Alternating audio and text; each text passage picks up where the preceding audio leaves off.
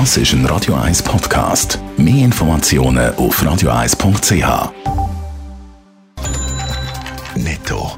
Das Radio 1 Wirtschaftsmagazin für Konsumentinnen und Konsumenten wird Ihnen präsentiert von Blaser Greinicher. Wir beraten und unterstützen Sie bei der Bewertung und dem Verkauf von Ihrer Liegenschaft. blasergreinicher.ch Sabrina Marcolin.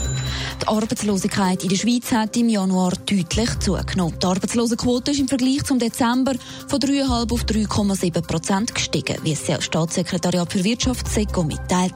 Das sind 49.000 Personen oder rund 40 Prozent mehr als noch vor einem Jahr.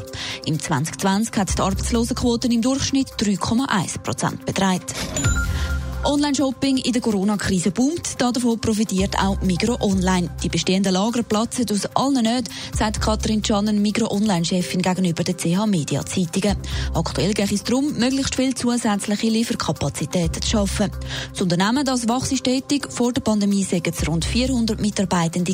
Mittlerweile sagen es über 700. Der FDP-Altbundesrat Johann Schneider-Ammann macht sich für die Schweiz als Crypto Valley stark. Die Schweiz müsse Chancen packen, es gäbe einen Haufen grossartige Ideen und Start-ups, so der Johann Schneider-Ammann in der NZZ. Er sehe die Schweiz darum sehr wohl als Hub für Kryptowährungen und die neuartigen Blockchain-Technologien. Wer Kunde oder Kundin von der Postfinanz ist, kennt das Problem. Zahlungen im Ausland sind mit dem gelben Kärtchen nicht möglich. Das soll sich aber ändern, Sabrina Marcolin. Genau, laut dem Postfinanzchef Hans-Ruedi Köng besteht da dringender Nachholbedarf. Ab nächstes Jahr werden die Postfinanzkarten darum mit der Debit Mastercard kombiniert. Diese App ist international akzeptiert und Zahlen im Ausland dann auch kein Problem mehr. Zahlungen im Inland laufen dann über das Postfinanzsystem, im Ausland laufen sie über die Mastercard ab. Die neue Kombikarte kann dann auch in ausländischen Online-Shops eingesetzt werden, was bei vielen Banken also schon lange schon längst gang und gäbe ist, kommt im 2021 auch bei der Postfinanz. Hans-Rudi König nimmt auch Stellung zu den Privatisierungsplänen vom Bundesrat. Was haltet ihr von denen?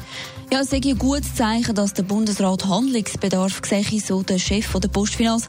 Wirtschaftlich hätte das Vorhaben sicher gute Chancen, politisch kann er aber keine Prognosen abgeben. Eine Privatisierung hätte aber sicher einen Einfluss darauf, welche Leistungen die Postfinanz dann noch würde von der Post beziehen, ist der Hans-Rudi König überzeugt. Gut möglich, dass die Postfinanz dann ihre Präsenz im Filialennetz von der Post verkleinert.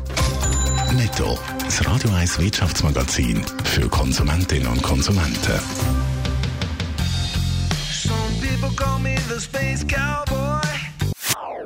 Das ist ein Radio 1 Podcast. Mehr Informationen auf radio1.ch.